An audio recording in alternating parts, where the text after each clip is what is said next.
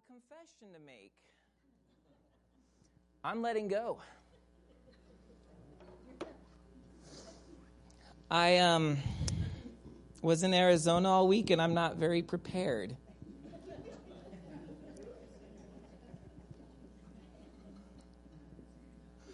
I'm in slippers, I'm in sweatpants. So my slacks are gone, my shoes are gone, and I'm in a hoodie. My button up collar is gone. I'm letting go because I'm unprepared. So I'm glad you're all here. Um, what book are we in, by the way? Do you guys know?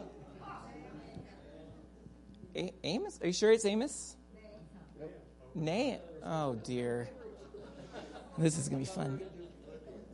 Okay. Well, I good thing I brought the book. I br- Oh. Crazy 08 How a Cast of Cranks, Rogues, Boneheads, and Magnates Created the Greatest Year in Baseball History by Cait Murphy. Whoops. Um, okay, well.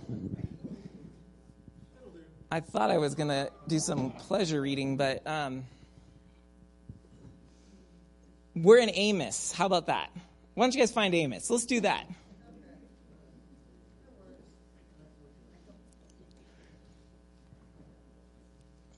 Oh, and of course, I bring my New Testament Bible. Okay, well, I'll use my phone. Oh.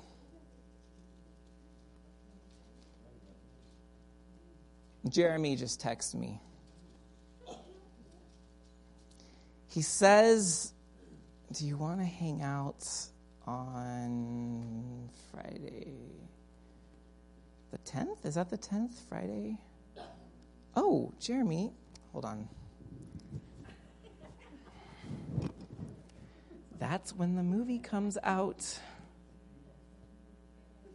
Oh, sweet. Hold on. This is important. He wants to see it. I need to um, see if I can get tickets before it's sold out. You guys are finding Amos, right? Okay.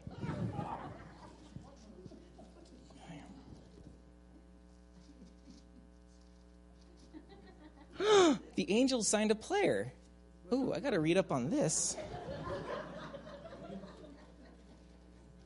And now, why would they spend that money? Speaking of money, I should go to Bank of America, make sure I can afford these movie tickets. Oh. Uh, uh, yeah, I'm.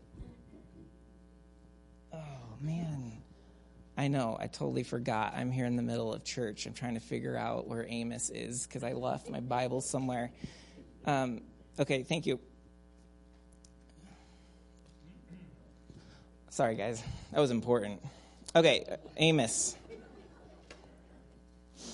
Um, I forgot. I thought Amos was a different. It's in my Bible. I was thinking of um, Amaziah or something. Okay, Amos. Yeah, I'm a little unprepared. Um, now, my question to you is: What if? What if I really was unprepared? What if I forgot that I had a meeting with you tonight?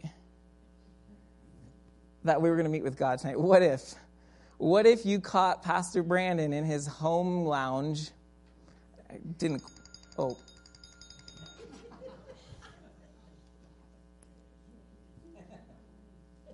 Did you guys hear about Iran? Yeah, I'm very unprepared. Okay, well, news alert. There it is. Uh, so, what if I wasn't what was I saying? prepared, yes. What if I wasn't prepared? I don't remember. I was saying something about that. But yeah, it would be kind of, oh, and I forgot that we had, we were going to meet to worship God. Man, I mean, I guess every now and then you may wonder that message was not his best. He must not have been prepared. But at least I pretended I was. right? Like, um, at least give us the decency, Pastor Brandon. We showed up. At least you meet us halfway. But this uh, bringing your baseball book and talking to Jeremy and booking movie tickets and wearing whatever is comfortable, although some people probably wouldn't mind. Ugh, seriously. Okay. Oh, Jeremy can't go. Now I have to cancel. I have to call see if I can cancel those tickets. Such a mess. All right. Well, anyways, that won't happen again. Um, this is life right here. We are we actually by default tend not to be prepared for things. I don't know if you noticed that. When you wake up in the morning, you're not prepared for an emergency. When you, unless you study, you're not prepared for your pop quiz. Um, we don't go through life prepared. I'm not prepared to drive as soon as I'm of age. I have to practice that. Right? Do you remember that? Practicing for your driver's license? Um, we're just by default, if we just let ourselves go through life and just be organic, man, is whatever happens to me happens, you will not be prepared for anything. And if I, you know, it's just a very obvious fact. If I chose, pff, Amos is, I got this book down, um, and just showed up like I forgot it was six o'clock, and let's just do this. Like, I wouldn't by nature be ready to share something worth your time. Now, it would be God's word, and reading it obviously would have benefit, but what I mean is, you all left your homes you did whatever, you're skipping whatever else you could do on Sunday night because you're assuming that we're not just going to read the text, which you could do in your sweats at home in your favorite chair, right? So, preparation takes work. Now, here's the other way we tend to prepare if we are to prepare. I'm a teacher, so I have the privilege of seeing some of this insight, which is always youth are great because they're an obvious example of what we still do in subtle ways uh, the way that they do their homework, the way they work on. Oh, sorry, Katrina. I've seen you work back there. I know. Uh, we, you're supposed. Okay, whatever. Supposed. I forgot she is down here. Um, this is other examples. Katrina is not one of my students, but um, they tend to the way that i'm trying to do things with you and my phone keeps interrupting me this is this is often how we try to prepare for things we're like especially with god we want to prepare for what he has for our lives but god is only a component of everything else we're trying to prepare we're not allowing him to be that which we're preparing ourselves for and so the way that a lot of people go about big projects or homework or school or whatever is thrown in your lap, we often want to multitask it. Well, the reality is, women are far better at multitasking than men. But my example is not how bad I am at multitasking and how distracted, as Dr. Guy pointed out, I can be. It was that, um, it's that we technically can't multitask no matter who you are we work one task. We can switch between tasks, but we can't multitask. And the error in our way is that we try to multitask God. We try to think that we can still be carving out a path that we're forging. And as long as God is in the picture, we're okay. But that's actually multitasking. What He wants, what I want, what I'm planning, what He's planning. You can't, you're just going to be switching back and forth. And your preparation Sometimes prepping a sermon is a lot like that with interruptions and calls and texts and, oh, I forgot to do that. And then rabbit trails of thoughts of, Amos reminds me of this. And then you go over there and before you know it, oh, I am three hours in the hole and I've got nothing. It, that happens. And I think we can all relate to that aspect of life. But the question is, are we unintentionally walking with God the same way? Or if we made ourselves to where we're preparing what He has for us and that is the goal of life. Now, other things can come in, but they must be underneath God. Um, I want us to look at Amos chapter 4, and then we'll cover the book as a whole. But chapter 4 to me is just, if this was, this was hitting home. So we'll read Amos chapter 4.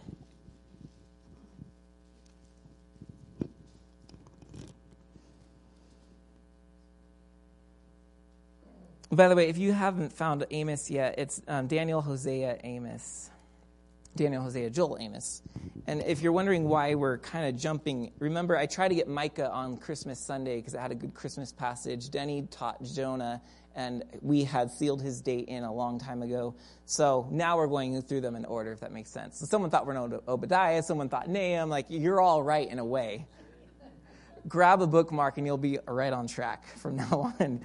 So, okay, but so Amos chapter 4, here we go. Hear this word, you cows of Bashan who are on the mountain of Samaria, who oppress the poor, who crush the needy, who say to your husbands, Bring that we may drink. Oh, there's so much there. First of all, yes, who Amos just did call the women of Samaria cows.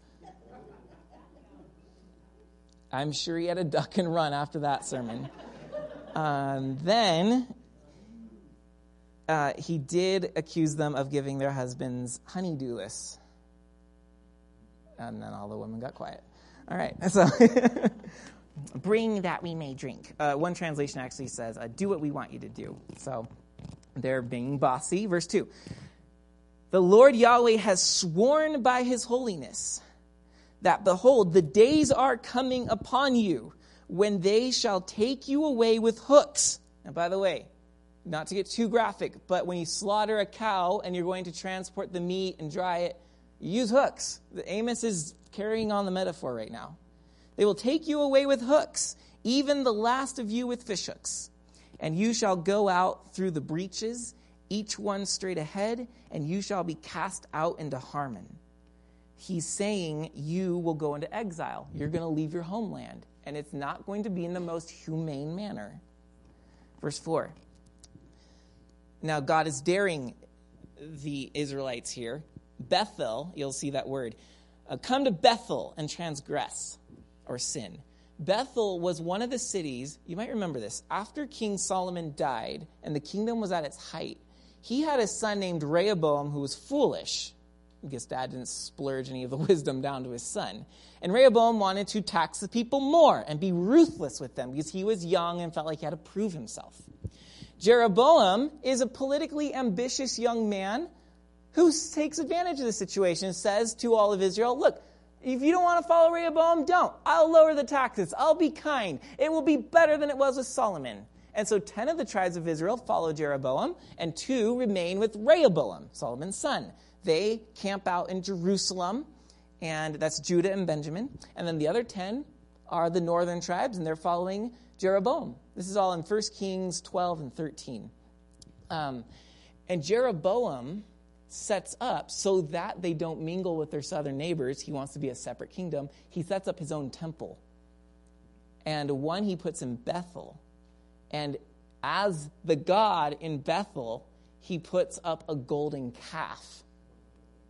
So, this is what God's talking about now to the people of Israel. He's saying, He's daring them. All right, you don't think exile's coming? Fine. Keep going to Bethel and sin there. So come to Bethel and transgress. To Gilgal, obviously another idolatrous town, and multiply transgression. Bring your sacrifices every morning, your tithes every three days. Offer a sacrifice of thanksgiving of that which is leavened, and proclaim free will offerings. Publish them, for so you love to do, O people of Israel, declares the Lord Yahweh. He's mocking their religious zeal.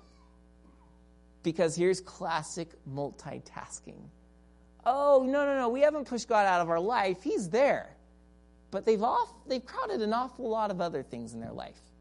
So they're, they're rigorous to do the right things religiously while they're the fat cows that get whatever they want. And by the way, I'm not just picking on the women, as Amos was. Um, he, this is just a scene. He picks on everybody for their leisureliness and their riches based upon the backs of the poor.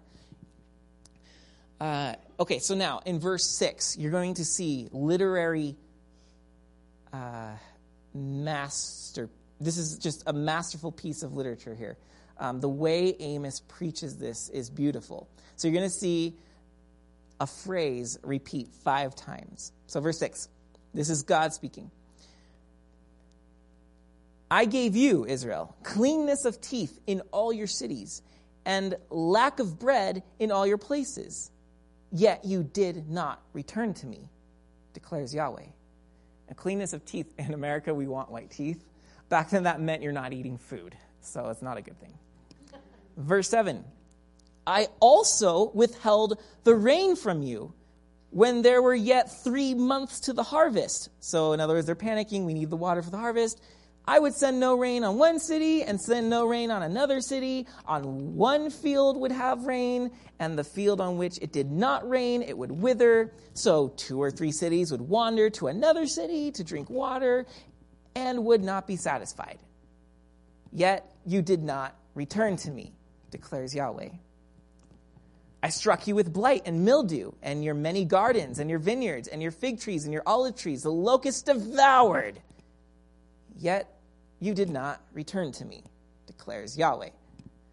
I sent among you a pestilence after that manner of Egypt. I killed your young men with the sword and carried away your horses and made the stench of your camp go up into your nostrils. Yet you did not return to me, declares Yahweh. I overthrew some of you, as when God overthrew Sodom and Gomorrah, and you were as a brand plucked out of the burning. Yet you did not return to me, declares Yahweh. Five times. I did this. This happened. It was a warning. It was a horn being blasted throughout the nation. It was a sig alert, and you did nothing about it. Yet you did not return to me. Over and over. Five times.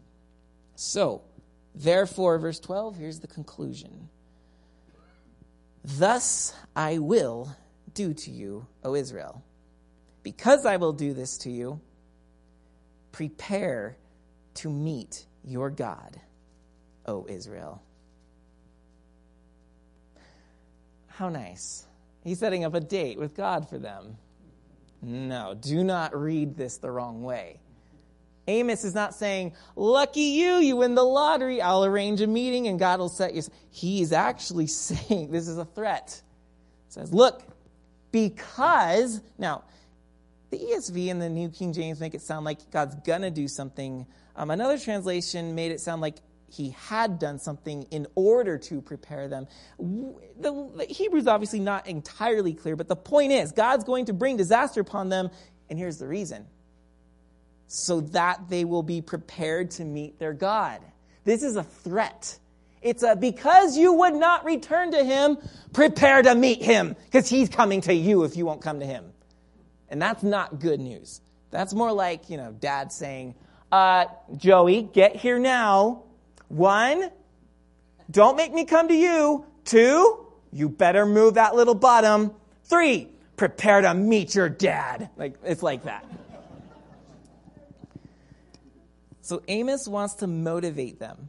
Now, lest we think that this is some, oh, God is just a mushy teddy bear. He will say, it's all okay. Well, verse 13, Amos wants to remind them of which God they're dealing with, not your little calf in Bethel, this God. For behold, he who forms the mountains and creates the wind. That's enough right there. You created the mountains and created, you formed the mountains and created the wind. You're pretty God and declares to man what is his thought, who makes the morning darkness and treads on the heights of the earth. Yahweh, the God of hosts, is his name. Love that. God's like, by the way, here are my credentials. And then at the end, he tags his personal name, the I am that I am, Yahweh, the all capital L O R D. It's like hashtag Yahweh said that. So Amos is really laying into them with a little bit of sarcasm and literary uh, flow here. What kind of a guy is Amos? That, by the way, we're seeing is why it's important to be prepared. Because we are by default not prepared to meet God. We're not prepared to meet our Maker by default. Now, back in the Garden of Eden, meeting him was a good thing. But as soon as Adam and Eve ate of the forbidden tree, they hear the sound of him walking through the garden, and what do they do? They're not prepared to meet him. They're afraid of meeting him. And so, you and I, in our natural condition. Hence, Amos, while throwing this out as a threat, dad is coming, wait till your father gets home. While it's a threat, it's also an invitation. Look, there's still time to prepare. And so, Amos is a book about us getting prepared. Okay, so we're going to work around chapter 4 with that theme of prepare to meet your God. And we're going to look at the book as a whole now. Uh, so, if you will go to chapter 1, and here's where um, I need to do some home keeping here. Get rid of the phone in case somebody really does call. Okay.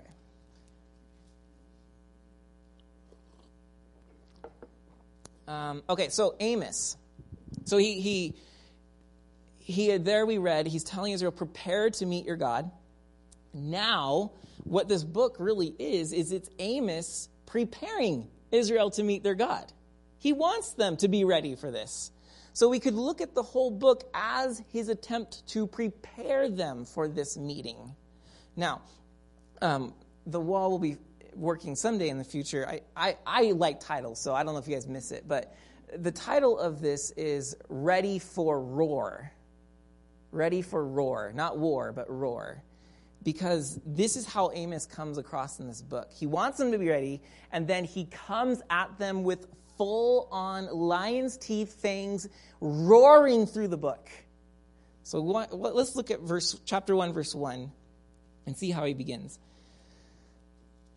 The words of Amos, who was among the shepherds of Tekoa, which he saw concerning Israel in the days of Uzziah, king of Judah, and in the days of Jeroboam, the son of Joash, king of Israel, two years before the earthquake.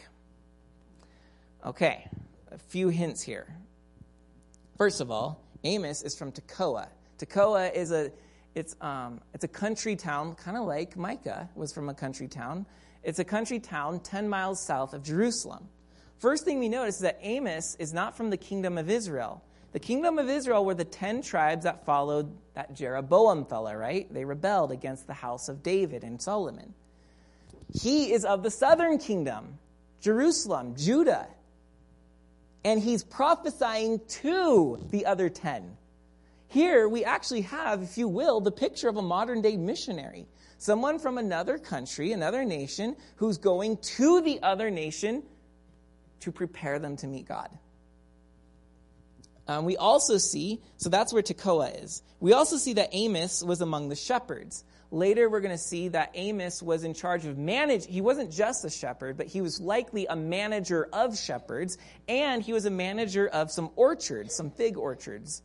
So really, you have um, Amos I, I just like to think of him as he was he was the manager of Tekoa Farms. That that's that was his job. Tekoa Farms, organic, all whole organic food south of Jerusalem. Probably as people were traveling to worship, would stop by on the little stand and get some figs and oranges and whatever. And um, yet he ran that business. So he was a common worker and he has this vision and he's called to the northern kingdom and that this mention of all this happened during the reigns of Uzziah and Jeroboam. So we can date this in the 760s BC. Um, 760s BC. And then he mentions this was two years before the earthquake. So apparently, this is what we can read into. It's totally a guess. But Amos does his message. People like, eh. I mean, he does have good peach cobbler. I'll give him that. But his preaching is a little peachy. I don't even know what that means, but that's probably what they're saying about him. Until two years later, Amos retires, hangs up the robes, if you will, and then the earthquake happens. And then people are like, oh, let's reconsider that Amos fella. And everything's put down in a book. Um, that's probably what happened. Now, in verse 2, here are his words. And Amos said, Yahweh roars from Zion. What a picture. Here's the first thing is Yahweh roars from Zion and utters his voice from Jerusalem. The pastures of the shepherds mourn and the top of Carmel withers. Ooh, what an image. So Yahweh is like a lion, and there's going to be more lion imagery throughout the book, roaring from Jerusalem because he's upset, as we're going to see. He's really upset with what's happening. Now, can you imagine Amos, who's a manager of Tekoa Farms? There is no one of the two or three worst images a farmer can envision is a lion to eat his lambs. That's one of the worst things he can imagine is a lion coming. And then also locusts eat all his food and a drought and everything withers. All those things show up in the book of Amos. Amos is the farmer. Israel is like the crops. God is the locust. God is the drought. God is the lion. And so here the prophet comes to the people and says, Look, he's not all marshmallows and down pillows. He does have a problem with what's going on. So let me wake you up so that you can be prepared to meet your God. Now, the entire book, chapters 1 through 9, all the way to the last five verses, you could simply, if you're going to outline this book, there are ways to do it. But very simply, the best way to look at this is chapters 1 through 9, verse 14, are all the big, long roar of Yahweh. This book is one ripping roar. It struck me very late in my study that that's what's going on here. Because here's what usually happens when you read the prophets. We read them and we get lost and confused. Like, is this referring to like our time or some other time or the future? Or did this already happen? What's going on here? And we're always confused when we read the prophets. It's very simple, sort of, when you read the prophets. One of two things are always being said. Either God's upset and judgment's coming, or yet he's merciful, loving, and gracious, and he's going to fix everything in the end. Almost every verse in the prophets boils down to one of those two camps.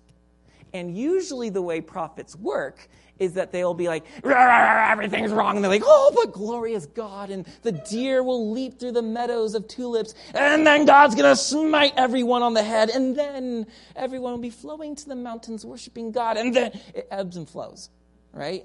And that's where we get lost because we're like, what is going on? Because the prophets are ripping us back and forth. Amos does none of this from the very first words all the way through 9 verse 14.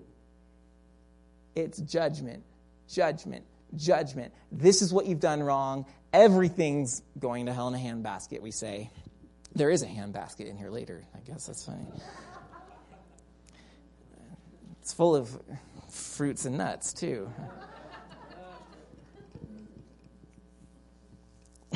okay. So, um, he roars. Okay, so this is now, we see what he's upset about. Chapters 1 and 2, he is roaring against eight nations. Now, watch how Amos does this. The first one is in verse 3. For thus says Yahweh, for the transgressions of Damascus, and for four, I will not revoke the punishment. Now, this is the pattern he does with each nation. He says, for the transgressions of, name the place, uh, for three transgressions, name the place, and for four. It's a formula. For these three things, ah, nope, add on a fourth. It's not that he's literally numbering them for us. It's, it was a Hebrew way of saying, they're just so bad, let's just tack on another one. So that's you're going to see that formula. So he rips on Damascus. He rips on uh, in verse six on Gaza, which was one of the Philistine uh, areas. He rips on Tyre in verse nine. He rips on Edom in verse eleven. He, these are all their neighbors. He rips on the Ammonites in verse thirteen. He rips on Moab in chapter two, verse one. And then look at two, verse four. Thus says Yahweh for three transgressions of Judah, and for four, I will not revoke the punishment. Now, who's he talking to? Remember, Judah is the southern tribe that followed Solomon's dynasty. That's where he's from. But he's preaching to the ten tribes of the north, Israel, Samaria. And so when they hear all their neighbors being doomed, like, yeah, God, get them, get them, tear their heads off. It's lion imagery, sorry. But they're like getting excited, like, yeah, lay into them, God. And then Amos says, and Judah. And they're like, yeah, we are better than those Judites. And then he saves the longest one for last. Now, his hearers are probably expecting that the sermon's over. When he hits Judah, he gets as close to Israel as possible, and it's also the seventh nation. A Jew would be assuming, ah, seven, the number of completion. He's come to the end. He saves his best part for last, pulls it out of his sleeve, and in 2 verse 6, he says, ah, but wait, there's more. Thus says Yahweh, for three transgressions of Israel, and for four, I will not revoke the punishment. Now you can see his audience getting really tense. Like, we liked this guy 20 seconds ago. Because they sell the righteous for silver and the needy for a pair of sandals. Those who trample the head of the poor in the dust of the earth and turn aside the way of the afflicted. A man and his father go into the same girl, so that they so that my holy name is profaned. They lay themselves down beside every altar. This doesn't mean they're camping around near the altar, it means they're having sex near the altar. On garments taken in pledge, which sounds weird, but what they would do is if you own land and people owed you something or they took a loan from you, they would give you their garment as a pledge until they turn pay you back. But the law provided this and said, But at nighttime you must give the garment back to your neighbor, lest he suffer cold in the night. But what are they doing? They're not giving the garments back at nighttime and then taking them during the day. They're keeping the garments and they're saying, Thanks, it's making great cultic ritual sex with our gods here. So they're using their neighbor's garments to do that. It's really disgusting. And in the house of their God, they drink the wine of those who have been fined. So they're now drinking the poor's wine. Um, okay. Then in verse 11, and I raised up some of your sons for prophets, and some of your young men for Nazarites. Is it not indeed so, O people of Israel? declares Yahweh. But you made the Nazarites drink wine and commanded the prophets, saying, You shall not prophesy. So God's saying, Look, I was trying to help you by giving you godly people. The prophets would preach, and He said, Stop preaching. The Nazarites were those that wouldn't cut their hair and would not eat anything from the grape, not even a grape skin, not even a raisin, no wine, of course, and they couldn't touch anything dead. And then they're saying, oh no, the Nazarite must drink wine, must eat grapes. So God was giving them godly leaders and they were perverting them. So God threatens them in the rest of chapter 2, saying, it's going to come down hard.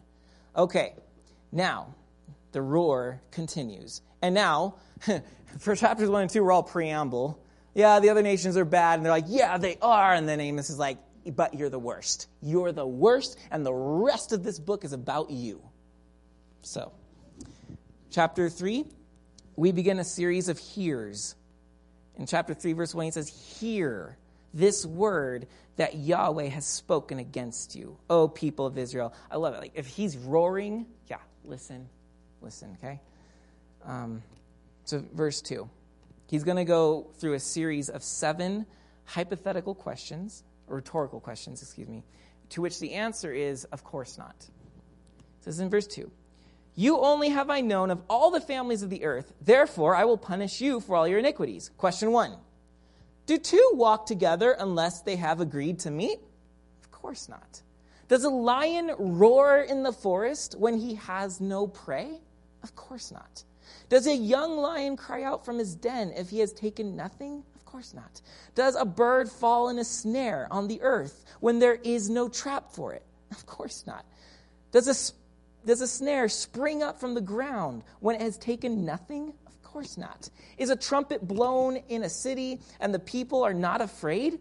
Of course not. You hear the trumpet, you're like, ah, we're being invaded. Does disaster come to a city unless Yahweh has done it? Of course not. For Yahweh, God, for the Lord Yahweh, does nothing without revealing his secret to his servants, the prophets. Amos is saying, Look, I'm in on the note. God's showing me what he's up to. So, in verse 8, the lion has roared. You saw that in chapter 1, verse 2. The lion has roared. who will not fear?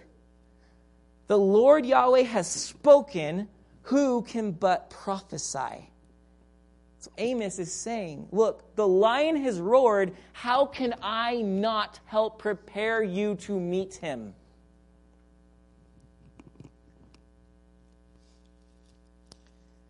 Then you know what chapter 4 says. We read that. You look at chapter 5. There's another here. Hear the word that I take up over you in lamentation, O house of Israel. And there's a lamentation. But I want you to look at 5, verse 18. So there are five times when Amos says to him, Hear. Then he switches to two woes. And so in 518, you see the first woe.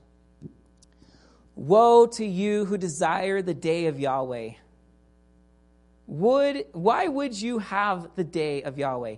Remember what he said? Prepare to meet your God. All right, this, this, is, this is threat. Um, so he is trying to tell them, look, why are you desiring the day of his coming?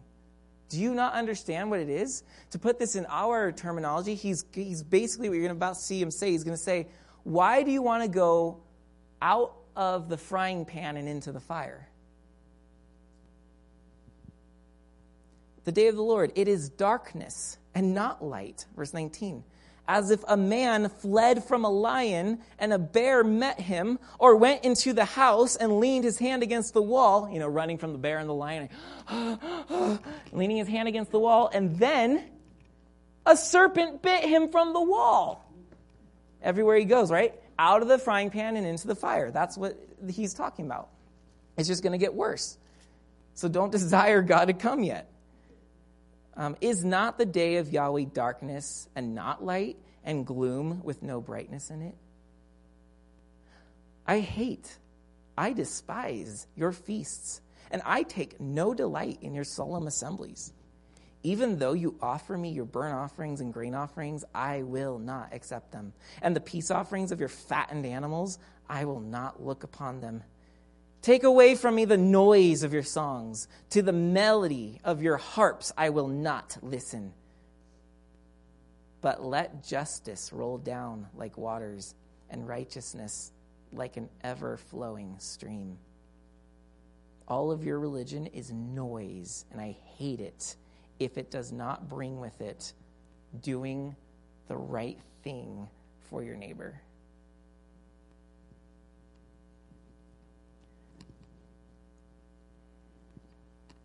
The second woe comes in chapter 6, verse 1. Woe to those who are at ease in Zion.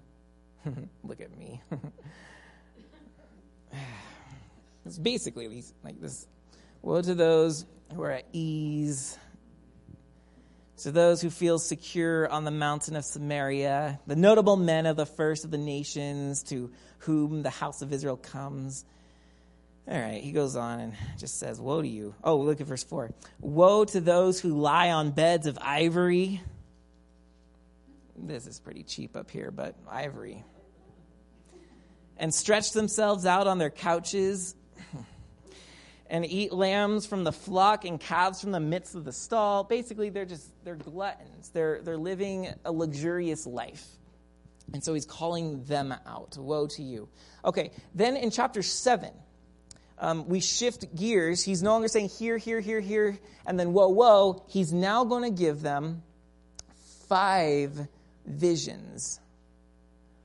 Five visions of uh, uh, that God gives him. So the first one, we can look at it real quick. Chapter 7, verse 1. This is what the Lord Yahweh showed me. Vision. He showed this to me. Behold, he was forming locusts when the latter growth was just beginning to sprout. That's the spring crops. That's what he means by the latter growth. The spring crops are just beginning to sprout, and he showed me locusts. And behold, it was the latter growth after the king's mowings. When they had finished eating the grass of the land, I said, so it's all a vision. He saw the locusts eating all of the latter growth in a vision.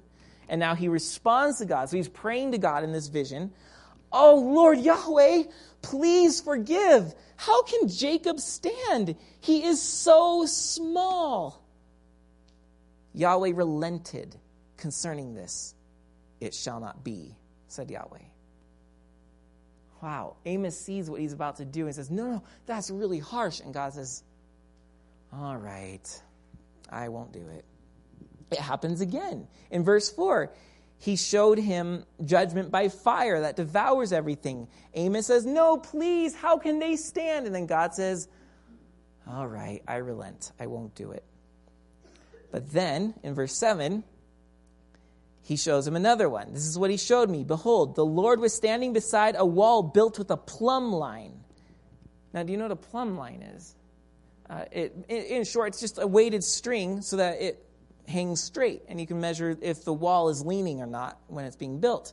So the image here is that God's holding, there's a plumb line, and he's measuring the wall. And obviously, we know that they're not, they're leaning. So he's announcing judgment is coming. Now, um, Amos is preaching this near the temple in Bethel, the golden calf area, where they're having sex on their borrowed garments from their poor neighbors. And Amaziah, verse 10 Amaziah, the priest of Bethel, sent to Jeroboam, the king of Israel, saying, Amos has conspired against you in the midst of the house of Israel. The land is not able to bear all his words. In other words, he's hurting temple attendants because he said, Jeroboam must die by the sword and Israel must go into exile away from his land. So Amaziah says to Amos in verse 12, O seer, go flee away to the land of Judah. Now go home and eat bread there and prophesy there, but never again prophesy at Bethel, for it is the king's sanctuary and it is a temple of the kingdom. So Amos answered in verse 14 and said to Amaziah, I was no prophet nor a prophet's son but I was a herdsman and a dresser of sycamore figs. Dude, I worked down at Organic Tekoa Farms, okay? I wasn't even, I didn't sign up for this. But Yahweh took me from following the flock, and Yahweh said to me, Go prophesy to my people Israel. Now, therefore, hear the word of Yahweh. You say, Do not prophesy against Israel, and do not preach against the house of Isaac.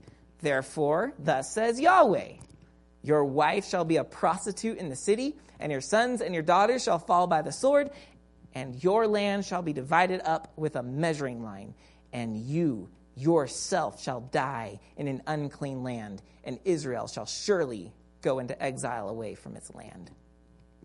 Only 40 ish years after these words, the Assyrian Empire sacks Samaria, and those 10 tribes are to this day by human reckoning, lost. The only Jews today are basically from uh, the tribe of Benjamin and Judah, because the Assyrians intermarried with the Jews until there were no more Jews. That was their way of conquest. In chapter 8, um, you have two more of his visions. He sees the basket of summer fruit. A lot of Californians in there. I'm just kidding. And the land of nuts and fruits, come on. And on that day, so that's chapter 8. And then chapter 9. So those visions are, uh, the last one is in chapter 9. I saw Yahweh standing beside the altar. So probably the altar at Bethel. And he said, Strike the capitals until the thresholds shake, and shatter them on the heads of all the people and those who are left of them I will kill with the sword. Not one of them shall flee away, not one of them shall escape. Now, what he's saying, of course, is that look, the Assyrians are going to come and they're going to do all of this. Everyone's going to perish at the hands of the Assyrians. God's warning them. Um, but do you remember that comforting psalm, Psalm 139? Where shall I go from your presence? If I ascend into the heavens, you're there. If I make my bed in hell, you are there. Even if morning turns into darkness, there you will give me light. Like Psalm 139 is this beautiful psalm about how God's presence is everywhere and you cannot escape it. Jonah learned that, right? Well, here Amos, it must have been October 31st when he delivered this vision to the people because he turns that beautiful psalm into a horror story where God's saying, Oh, you sure can't hide from me. So verse 2, he continues and says, Look, if they dig into Sheol, or hell as we usually understand it, if they dig into the place of the dead, from there shall my hand take them. If they climb up to heaven, from there I will bring them down. If they hide themselves on the top of Carmel, from there I will search them out and take them. And if they hide from my sight at the bottom of the sea, there I will command the serpent, and it shall bite them. Jonah knows all about that. And if they go into captivity before their enemies, there I will command the sword, and it shall kill them. And I will fix my eyes upon them for evil and not for good. Ooh. Amos is really like, he likes to end with the final roar. Okay, there you go. The lion roars, and Amos pleads with the people listen, be ready let the roar prepare you. You don't want to meet the angry lion, you want to meet the nice lion. When you meet a lion, you don't want to be a zebra, you want to be a lion. So, the New Testament is all about Jesus coming to us to turn us into sons and daughters of God. It all turns. Oops, I've been giving you the wrong verse all night. I had been telling you through 914 it was all roar. It's through 910 it's all roar. 911 is where we switch gears from roar to restore. So these last five verses, I bet that's what I did. I said five and thought 15, whatever. Okay, so these last five verses are the only words of hope. Usually, again, the prophets do throw that at the end most all of them do at the end say, oh, heaven and oh, everything's going to be great. But they at least give you some foreshadowing of that through all the dreariness. So they like, stay with me, okay? It's not, it's going to end well. This is one of those stories that does end well. But Amos doesn't seem to, he's just like roaring. And then finally, he's like, if you're still with me, you're ready. So 9 11. In that day, I will raise up the booth or the tent of David that is fallen and repair its breaches, and raise up its ruins, and rebuild it as in the days of old. What's the image here? The image is that of Israel as the true people of God, collapsed because of their sin, because of the other nations that have destroyed them. This is the exile. It's ruined. But God is saying there's a day when I'm going to raise that back up. Nothing new. We've been seeing this in the prophets, but that's, that's how he's using. He's using the imagery of a tent and ruins, but he's going to build it up. That, verse 12, that, see, I'm going to build them up, that they may possess the remnant of Edom and all the nations who are called by my name, declares Yahweh who does this. Behold, the days are coming, declares Yahweh, when the plowman shall overtake the reaper and the treader of grapes, him who sows the seed. In other words, what he's saying is, you're going to be getting stuff faster than you're planting stuff. It's abundance. And then he says, The mountain shall drip sweet wine, and all the hills shall flow with it. The land of milk and honey is now going to be the land of wine and abundance. Of course, in the Bible, that's not a drunken revelry when you see a lot of wine. It was it meant you had something safe to drink. And I will restore the fortunes of my people Israel, and they shall rebuild the ruined cities and inhabit them. They shall plant vineyards and drink their wine. They shall make gardens and eat their fruit. I will plant them on their land, and they shall never again be uprooted out of the land that I have given them, says Yahweh your God. And they all lived happily ever after.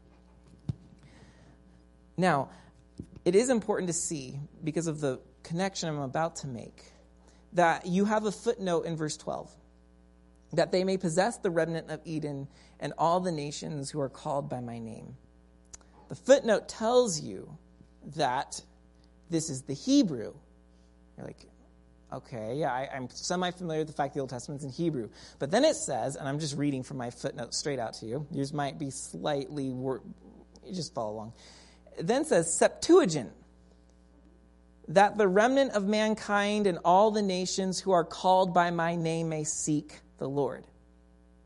So rather than Israel possessing the remnant of Edom, the Septuagint, just follow me, the Septuagint says that the remnants of the nations will come to God.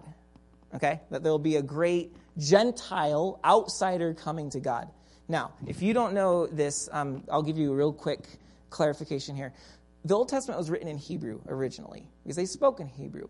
But because of the exiles that Israel endured and the rise of the Roman Empire, they stopped using Hebrew.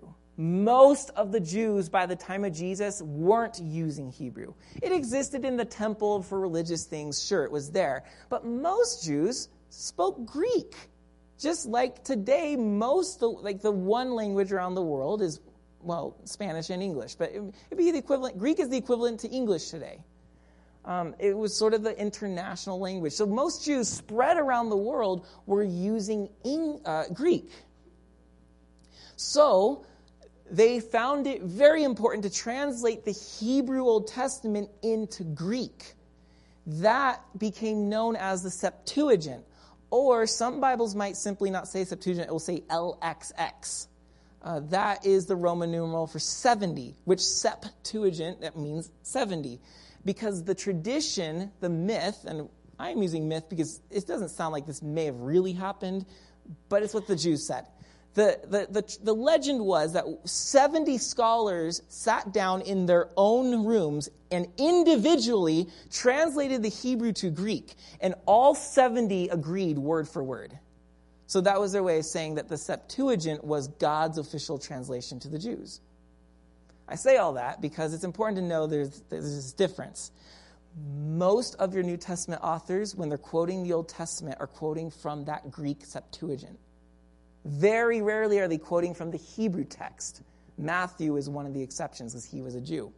Um, they're usually quoting from the Greek text, which now will help you understand why sometimes you'll be like, wait, Paul's quoting this psalm, but when I go to that psalm and read it, it reads a little differently.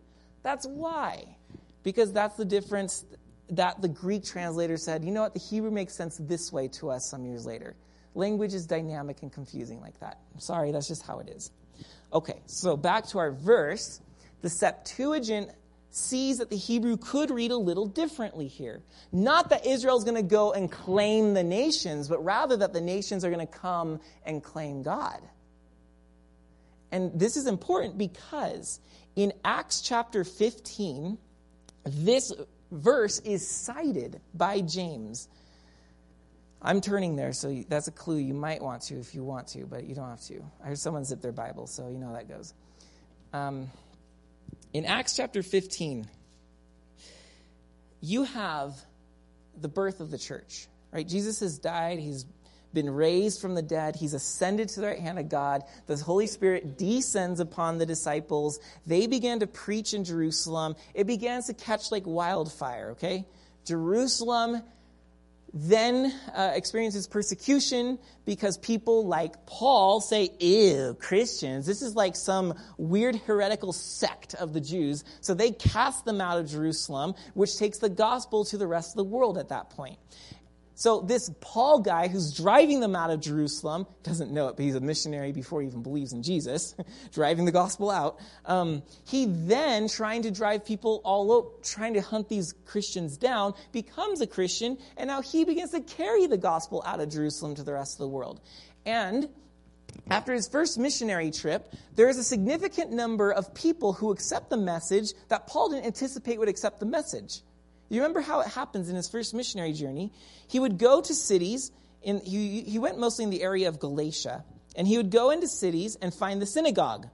Because you got to start with someone who understands the scriptures you know. So he finds a synagogue and teaches to the Jews that, hey, everything you've waited for and hoped for, it's happened in Jesus. Some of the Jews would be like, hmm, we'll hear you more on that. And others like, bah, get out of here. And so when they would reject him, Paul would then just um, there would actually often be some Greeks who were curious in the Jewish way because it was very different than their pagan way.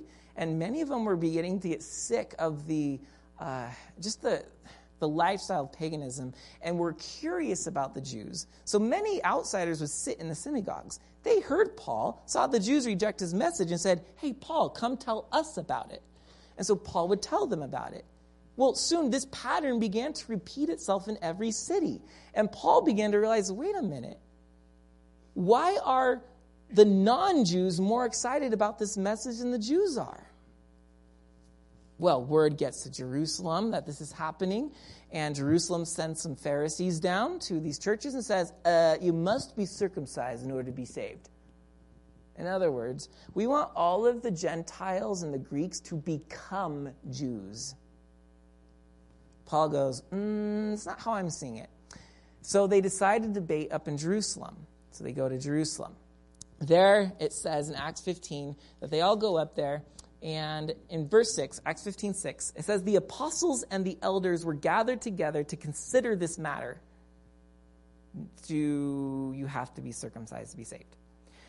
And after there had been much debate, Peter stood up and said to them, Brothers, you know that in the early days God made a choice among you that by my mouth the Gentiles should hear the word of the gospel and believe see Acts chapter 10 if you want to know what he's talking about.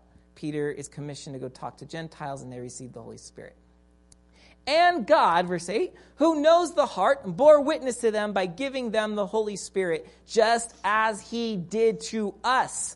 And he made no distinction between us and them, having cleansed their hearts by faith. There you go.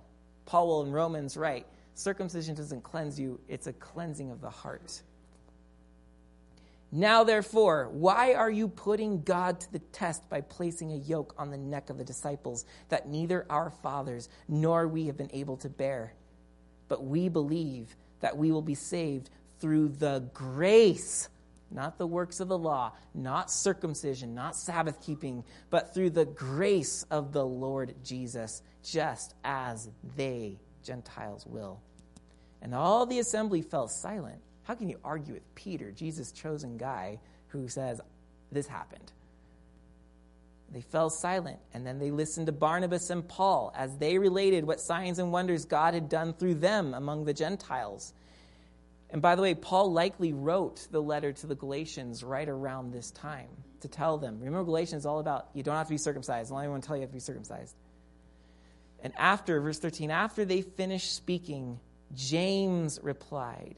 Now, James, the brother of Jesus here, is believed to be the pastor of Jerusalem. So he's kind of hosting this. Now he speaks. And he says, Brothers, listen to me. Simon, Peter, has related how God first visited the Gentiles to take from them a people for his name. I know it's blowing my mind too that he wants those dirty Gentiles, but he does. That was their attitude. So, verse 15, he says, And with this, the words of the prophets agree. In other words, we're shocked, but guess what? The prophets weren't shocked. We should have seen it the whole time. And he points right to Amos chapter 9 and says, Look, guys, right here. I, I, I j- no, I wasn't on my phone. I was looking for a verse the whole time. It says right here, after this, I will return and I will rebuild the tent of David that has fallen. I will rebuild it, I will rebuild its ruins and I will restore it. That the remnant of mankind may seek the Lord and all the Gentiles who are called by my name, says the Lord, who makes these things known from of old. He quotes our verse there and says, Look, Amos said, that God will rebuild Jerusalem, he will rebuild Israel in part by adding Gentiles to it. And hence, Paul talks about grafting, right? Branches into the fig tree. Um, then they're all, oh, right? When finally the dots, like you're seeing all these dots, like, what is going on? What is he doing? And then the line shows up, like, oh. Therefore, my judgment is that we should not trouble those of the Gentiles who turn to God, but should write them to abstain from idolatry, basically. Huh. I like this because here they're squabbling about how do we prepare people to meet God. And like, well, you got to be circumcised and you got to. Here in Amos, we have this conflict of people that were super religious, but they just weren't loving their neighbor well. And here the church decides early on look, Amos taught us. Amos taught us that God wants to bring them in. The lion's roar turns us toward the shepherd's voice, even Gentiles.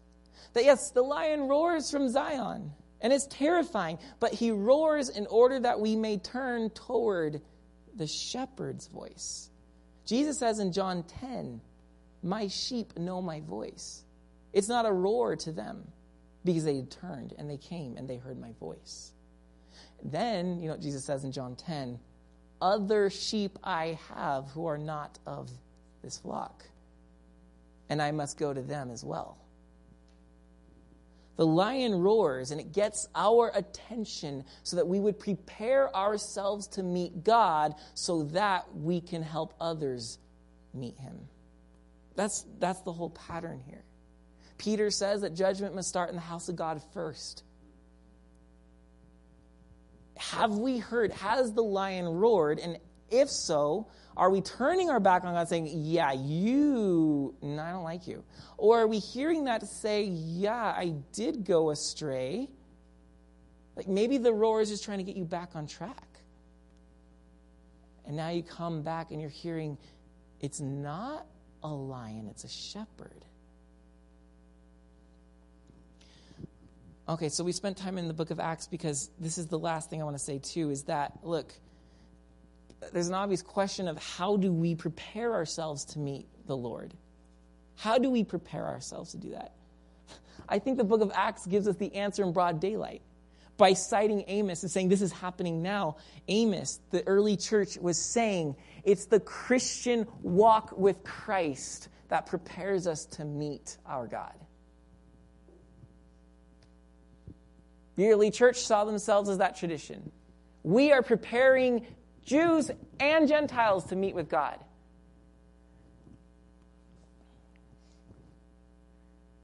As we walk with each other, as we follow Jesus, all of this is preparation. You're being in these seats right now, whether I'm prepared to preach or not, is your preparation to meet with God. I know week after week, like you can stay home and clean the house. That's fine. um, but the right, the, the making it a pattern of one's life. That even if worship doesn't do anything for you, or the sermon doesn't do anything, I don't ever remember it anyways. And trust me, I know you guys don't. it's not the point. It's that by gathering, by sitting under the word, by lifting Jesus up as our king in song, we are preparing ourselves to meet him. The Christian walk, no, I'm specifying the Christian walk because I am not saying those that choose to be spiritual are prepared to meet God. Typically, the people who like to be so called spiritual, now there's so many different flavors to that, but typically their God doesn't roar. He doesn't roar. He's marshmallows and whipped cream. The Christian walk acknowledges that God is too dynamic to have only one side of the emotions. And besides, who said anger and wrath was a bad thing? I can get angry if um, Ron comes up to me afterward and starts berating everything I said tonight. I could get angry. But see, I'm angry for personal reasons because I'm feeling offended. That's wrong. That, that is not good anger. But if I, sorry, Ron, I'm just use you because you're here. But if I see Ron keying everybody's car and puncturing their tires,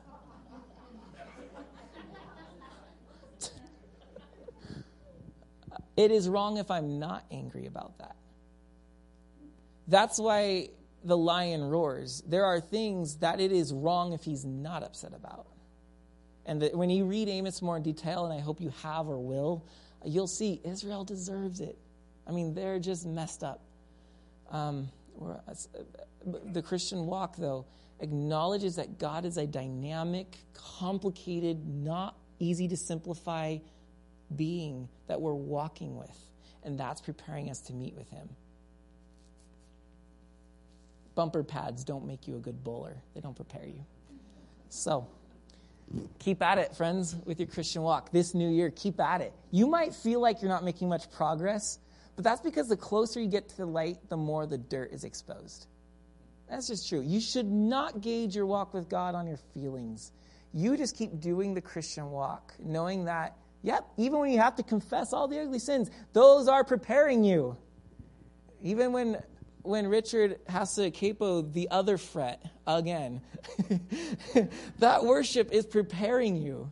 And even when Pastor Brandon goes past 7:30 again, it is preparing you to wait for the Lord. Um,